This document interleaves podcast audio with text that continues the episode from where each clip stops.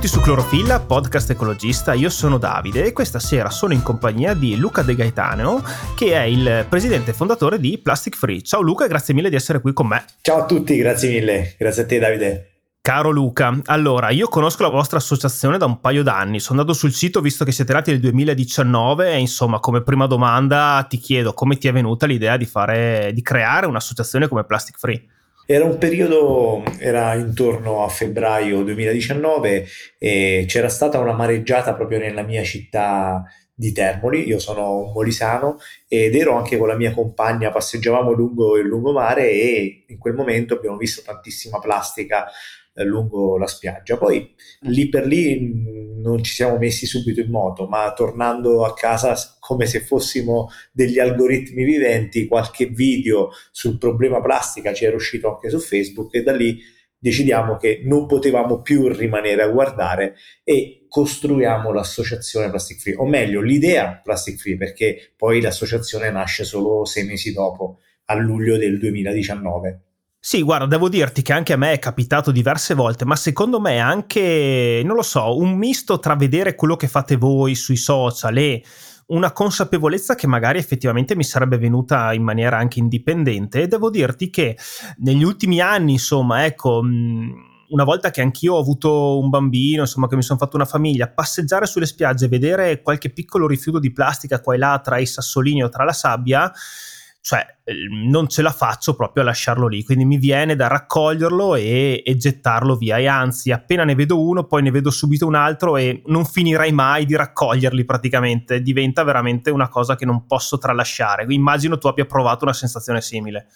Sì, esatto, man mano che accendevo l'attenzione verso la problematica dell'inquinamento da plastica, un radar invisibile all'interno del, della mia mente si attivava sempre più forte. Oggi vado in una spiaggia che è completamente pulita, apparentemente pulita, eppure guardandola bene si trova microplastica ovunque, tra la sabbia, un po' ovunque. Quindi quando nacque l'idea era a prima vista molto evidente, poi andando avanti nel tempo eh, è sempre diventato un po' peggio, anche perché in questi anni si sono accentuate delle ricerche sulla tematica che è diventata un po' la tematica eh, di larga scala, e quindi queste ricerche creano un po' di preoccupazione e quindi a- alzano l'attenzione, quindi sì, poi sostanzialmente oggi vedere plastica in giro è diventato un focus della mia mente, quindi sostanzialmente la vedo un po' ovunque e questo dà ancora un po' di più di motivazione quotidiana. Sì, eh, effettivamente è un po' come quando, non so, devi comprare un'auto, ti focalizzi su una marca e poi il giorno dopo vedi tutte, esatto. tutte sempre lo stesso modello, no? Esatto, esatto. Sì, e, e c'è proprio uno studio al riguardo, che adesso non, non ricordo bene il nome, che attiva una serie di funzioni all'interno del nostro cervello che creano a tutti gli effetti un focus. La vostra comunque insomma è un'associazione che, mi sento di dire, ha raggiunto dei numeri importanti, poi magari ti lascio la parola e ci dici qualcosa al riguardo, ma che è giovanissima, è nata veramente nel duemiladiciannove, leggo nel vostro sito. Cioè prima non era venuto in mente a nessuno di, di parlare di questi temi? Allora, in Italia c'è stata qualche iniziativa anche su scala politica. Nel duemiladiciotto eh, lanciarono i comuni Plastic Free, che però non prese piede come eh, il progetto Comuni Plastic Free che abbiamo lanciato noi nel duemilaventi, che ha avuto un grande impatto su tutti i comuni. Sostanzialmente in Italia c'era qualcuno che ha iniziato a muovere dei primi passi verso, anche utilizzando il nome stesso Plastic Free, c'erano uh, iniziative molto singolari a se stesse, nel senso che non avevano uh, un obiettivo, o almeno da, dalla mia analisi uh, che ho fatto poi un po' successivamente, anche oggi, guardando realtà che magari si chiamano simili a, alla nostra, non c'è stata una, una voglia forte forse di strutturarsi e diventare qualcosa di importante. Personalmente, così come con le persone che poi hanno sposato questa causa, abbiamo puntato sin dall'inizio di o la facciamo bene oppure ci sono tante associazioni che la fanno in un determinato modo, ci uniamo a loro. Invece la nascita di Plastic Free, che poi nasce eh, dopo sei mesi di spinte social, quindi abbiamo iniziato già a sensibilizzare anche prima della nascita dell'associazione. Nasce proprio per creare un'associazione, è nata per creare un qualcosa di diverso, un'associazione basata su un principio che è la concretezza, e questo è quello che mi porto avanti e portiamo avanti ormai, perché siamo veramente tantissimi, portiamo avanti dal duemiladiciannove, dalla nostra nascita. Infatti ti sentivo adesso, perdonami, ma non ricordo in quale occasione, parlare proprio di una sorta di rimbocchiamoci le maniche. Insomma, voi siete un bel esempio del fare ecologismo, ma mettendoci appunto, mettendosi, mettendovi, ok, ce la faccio, in gioco in prima persona, quindi te e tutte le persone che vogliono darvi una mano nel ripulire effettivamente. Infatti una delle cose più belle che si possono vedere sui social è proprio eh, la foto del prima e del dopo, il vostro passaggio su un litorale o su qualche altra zona d'Italia. Insomma, prima c'è il posto zeppo di rifiuti e poi è stato bonificato, diciamo così. Quello che sì. volevo dire appunto era che sì, rimboccarsi le maniche, fare qualcosa. Parlavi anche tu di, di un impegno concreto. Sì, sì, esatto. Il, diciamo che il rimboccarsi le maniche o comunque fare azioni mirate che siano comunque concrete. Cioè noi, eh, soprattutto il nostro network formato ormai da quasi trecentomila volontari o almeno trecentomila persone che sono venuti con noi a fare un'azione concreta. Non siamo degli operatori ecologici, non siamo degli spazzini, non siamo coloro che bonificano senza un obiettivo. Eh, il nostro obiettivo è quello: bonifichiamo un'area, puliamo una zona per poter sensibilizzare chi è a casa attraverso i social o attraverso i media o attraverso altri canali di comunicazione. Quindi le nostre attività sono un passaggio verso un obiettivo, che è quello di portare le persone a inquinare meno, a gestire meglio il rifiuto, compreso magari la, la differenziata e così via. Quindi la concretezza che non è più, non parte più da striscioni e cortei o comunque da eh, o solo da assemblee a tutti gli effetti, parte facendo vedere, facendo toccare con mano a un gruppo ristretto di persone. Solitamente i nostri appuntamenti sono da cento, centocinquanta, poi abbiamo città che arrivano anche a, a seicento e più volontari in un unico luogo. Fa, far toccare a quelle cento persone con mano il problema, che iniziano Uh, un passaparola, iniziano a uh, sensibilizzarsi in prima persona per poi portare il messaggio a tutti, e questo ci ha permesso di crescere quasi del duemila per cento in, nel giro di poco tempo. Sì, dici niente, no? duemila per cento in poco tempo. Leggevo, leggevo insomma il comunicato che avete fatto in occasione della giornata della terra. Noi ci stiamo sentendo a distanza di, di una manciata di giorni. Sono stati raccolti oltre duecentotrentamila chili di plastica, rifiuti dispersi ne, nell'ambiente in, in questo weekend. Beh, complimenti, nel senso, purtroppo non sono pochi. Questo dobbiamo ringraziare i nostri referenti, che sono dei volontari e organizzano gli appuntamenti a nome Plastic Free, seguendo un po' tutte le linee guida di Plastic Free, tutto quello che noi eh, cerchiamo di portare avanti. Ringraziamo anche i volontari che si uniscono a questo appuntamento. E sì, sono stati duecentotrentamila chili il weekend del ventidue e del ventitré aprile, in trecento, oltre trecento appuntamenti in tutta Italia.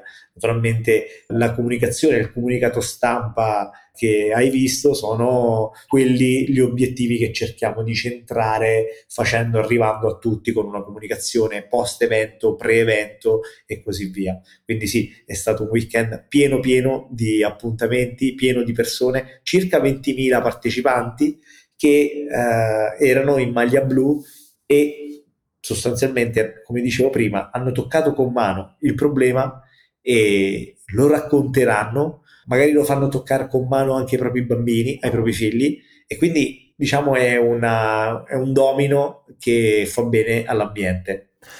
Ecco, appunto, torno un attimo su quello che dicevamo all'inizio. Secondo me avete proprio intercettato un, un qualche meccanismo mentale per cui, come ti dicevo, nel momento in cui una persona punta l'attenzione sul, sul problema, poi è difficilmente lascia perdere. Quindi anch'io, come ti ripeto, ma vado al parco con mio figlio, insomma, trovo un pacchetto di patatine per terra, cioè è impossibile poi lasciarlo lì, e questo effettivamente è notevole, perché come dicevi si organizza un evento, viene qualcuno, si fa una passeggiata e man mano si raccoglie su qualcosa, questa cosa poi rimane e si, si fa un passaparola, ed effettivamente poi c'è un, una sensibilizzazione forte tra le persone. Ecco, ti ho visto, se non sbaglio correggimi, che hai parlato anche in Parlamento, siamo, stiamo vivendo questi anni dove dal, adesso non mi ricordo l'anno preciso, comunque si è passato da un utilizzo nel supermercato delle buste in plastica alle buste biodegradabili, è nata anche un'industria su queste buste biodegradabili. Insomma, ci stiamo accorgendo del problema e stiamo un po' correndo ai ripari. Che ne pensi? Sì, diciamo, come è stato anche citato più o meno questo argomento in, uh, al Parlamento, recentemente dopo un mio intervento in una conferenza stampa al Senato, dove avevamo uh, con noi al tavolo Gasparri, che parlava proprio di questa situazione di, degli imballaggi, ma anche delle buste di plastica. Partiamo dal presupposto che siamo una nazione ottima rispetto a tante altre, siamo un'Europa avanzata rispetto a Asia, Africa, che hanno una gestione poco chiara e una cultura quasi invisibile verso l'ambiente, una mancanza di cultura, che una cultura che non c'è, tanto che alcuni posti utilizzano i fiumi per buttare i propri rifiuti, quindi c'è una cultura che manca. Eh, l'imballaggio, come le buste di plastica, ma anche gli imballaggi degli e-commerce, sono delle problematiche che oggi purtroppo sono alla base dell'inquinamento da plastica. Prendiamo ad esempio le buste. Le buste, nonostante c'è la legge che limita La, alla busta ad una busta biodegradabile, che comunque la busta biodegradabile, se non smaltita correttamente, una volta che finisce nell'ambiente non sparisce magicamente, quindi ha bisogno comunque di processi di degradazione importanti che potrebbero impattare comunque negativamente sull'ambiente. ah. Purtroppo ci sono ancora tanti produttori di plastica che non dovrebbe essere messa nel mercato. Il problema della busta, il problema delle, degli imballaggi, il problema, e molto spesso è un problema di abuso. E oggi la plastica, così come magari tanti altri materiali, ma la plastica principalmente, perché ne è abusata in maniera particolare, è l'abuso, quindi il rapporto uomo-materiale, che è molto errato, e tutt'oggi continuiamo ad avere un abuso incredibile che non ci fa bene. E ho visto le stime della produzione dell'ultimo anno, siamo, siamo arrivati a quattrocentosessanta milioni di tonnellate. Tre anni fa eravamo a trecento milioni di tonnellate, quindi abbiamo quasi fatto il più cinquanta per cento, quindi una volta e mezzo. Sì, sì, guarda, ne parlavamo in tempi non sospetti con Silvio Greco, che forse potrebbe essere un nome che ti dice qualcosa, il nostro ospite, sì, tra le prime puntate. Lui insomma aveva scritto un libro che, che riguard- parlava il tema della plastica, del mangiare, del fatto che ormai ce la mangiamo la plastica, e a me quel libro mi ha, mi ha veramente aperto un mondo, l'ho citato diverse volte in puntata. Il problema della plastica è un problema, secondo me, ancora in qualche modo sottovalutato, e volevo proprio arrivare a parlarti anche degli altri paesi, cioè de- del sud-est asiatico, del fatto che comunque lì ci sia una gestione decisamente fallace della plastica, e volevo sapere da te se magari avevate dei... qualcuno che fa il vostro stesso lavoro anche lì, cioè ci sono delle associazioni che magari vogliono in qualche modo invertire la- il trend? Allora, qualcosina nel mondo c'è, da quello, dagli studi recenti che abbiamo fatto, dalle analisi più che studi, dalle analisi che abbiamo fatto, non ci sono organizzazioni strutturatissime come quella nostra in Italia. Noi abbiamo un modello, non vogliamo vantarci, non vogliamo dire siamo più belli, siamo più bravi, ma dai, diciamolo, siete ben, siete ben organizzati, dai. Siamo ben organizzati, abbiamo già ottenuto grandi risultati, però non abbiamo visto realtà così importanti all'estero organizzate in questo modo, per, probabilmente per diversi motivi e ragioni. Eh, sicuramente ce ne sono diverse, piccoline, chi si occupa di fiumi, chi si occupa di ambiente, diciamo in varie parti, poi sono complementari. Noi da settembre saremo in tutto il mondo, questo è uno dei nostri obiettivi a oh, breve molto bene, termine. Molto bene, infatti volevo dirti cosa state aspettando, eh, eccoci qua, molto bene, bravi. Sentivo anche il disappunto di tuo figlio sotto, che insomma immagino che gli stia a cuore anche a lui, eh, la, sì, la questione. Mio figlio, se gli dico col papà com'è la plastica, mi dice bleh, si incavola. Fa bene, fa bene, dai. Allora io volevo semplicemente ricordare che Clorofilla Clorofilla è un progetto indipendente, ci trovate sui principali social network, su tutte le piattaforme podcast. Se volete supportarci potete lasciare una bella recensione su Spotify, su Apple Podcast, su, su qualsiasi piattaforma ci state ascoltando, oppure se vi stiamo particolarmente simpatici potete valutare una donazione che la potete fare attraverso il link in descrizione o sul nostro sito clorofilla podcast punto it. Caro Luca, noi in conclusione generalmente chiediamo sempre all'ospite un consiglio di lettura, oppure anche se hai un film, una serie tv, insomma qualcosa che ti ha particolarmente colpito o ispirato in quello che fai, quindi a te la parola, insomma dai, siamo qui con carta e penna pronti per i tuoi consigli. Assolutamente sì, Davide.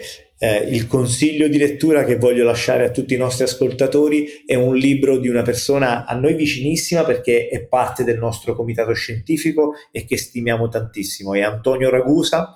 Il suo libro si chiama Nati con la camicia puntini puntini di plastica, mm. e diciamo il payoff del nostro libro, che è poi l'argomento trattato all'interno, è come il nostro organismo assorbe le microplastiche già nel grembo materno. Mamma in, mia. In, in, un, in, una, in un suo intervento ci fa vedere proprio la plastica, la nanoplastica, il Moplen arrivato all'interno del placenta della donna. Quindi è un libro consigliatissimo, pieno di dati, pieno di informazioni sull'inquinamento da plastica, che ho letto in uh, mezza giornata, perché è veramente accattivante.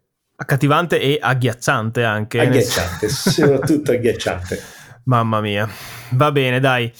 Luca, complimenti ancora per quello che fate e per quello che avete fatto fino ad oggi, è stato veramente un piacere averti qui, ti ringrazio tanto e insomma dai, sentiamoci non appena aprite la vostra filiale in Indonesia. Va bene, va benissimo, okay. Grazie Davide. Luca, grazie mille, grazie mille ancora, buona serata. Ciao. ciao ciao ciao